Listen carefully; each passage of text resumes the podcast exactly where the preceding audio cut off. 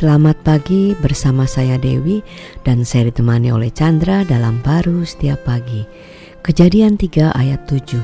Maka terbukalah mata mereka berdua dan mereka tahu bahwa mereka telanjang. Lalu mereka menyemat daun pohon ara dan membuat cawat.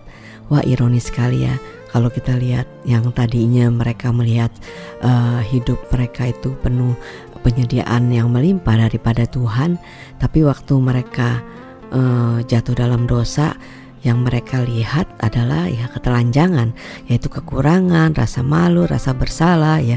Itulah hidup manusia setelah jatuh dalam dosa ya. Iya, kalau kita lihat sini bukan hanya yang terjadi kepada Adam dan Hawa itu secara uh, gambarannya itu terjadi pada seluruh manusia ya. Hmm.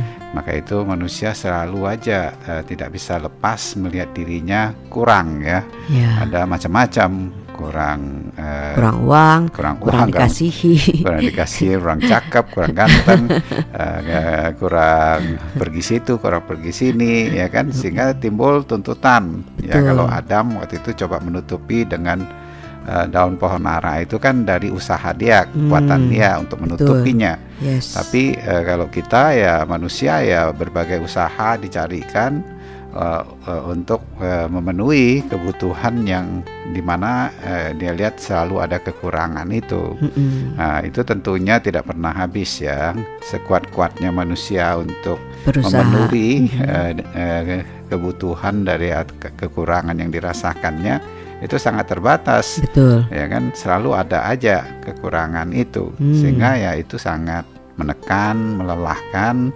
bahkan ya membuat orang bisa jatuh di dalam berbagai eh, kesalahan lebih mendalam lagi gitu ya iya karena nah. ya nggak karena dia nggak bisa melihat uh, lagi akan uh, besarnya Tuhan dalam hidupnya ya, tetapi yang dia lihat adalah ketelanjangan dia.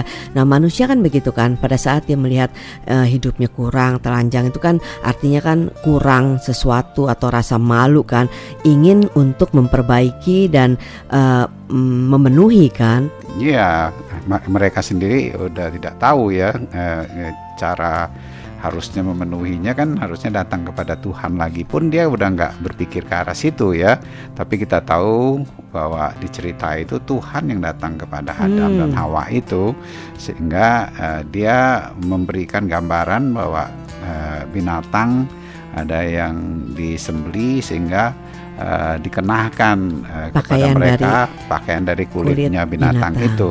Itu suatu gambaran hmm. bahwa Yesus uh, itulah yang datang sebagai manusia menebus ya hmm. uh, kematian kita atau uh, ketelanjangan ya. kita ya kan dosa kita itu yang nggak pernah bisa kita selesaikan atau kebutuhan yang nggak bisa kita penuhi itu Tuhan datang sehingga diberikan kehidupan Tuhan yang di mana hati manusia uh, mulai menyadari hanya bisa dipenuhi oleh hidupnya Tuhan sehingga hmm. disatukan di dalam Tuhan hatinya menyatu nah, hatinya tetap di dalam satu kepenuhan mau yes. situasi kondisi apa pun juga manusia kalau melihat kepada uh, karya Kristus dengan kehidupan Tuhan yang ada di dalam hidup dia dia selalu ada kecukupan di dalamnya bahkan wow. berlebihan atau melimpah istilahnya. Amin. Amin.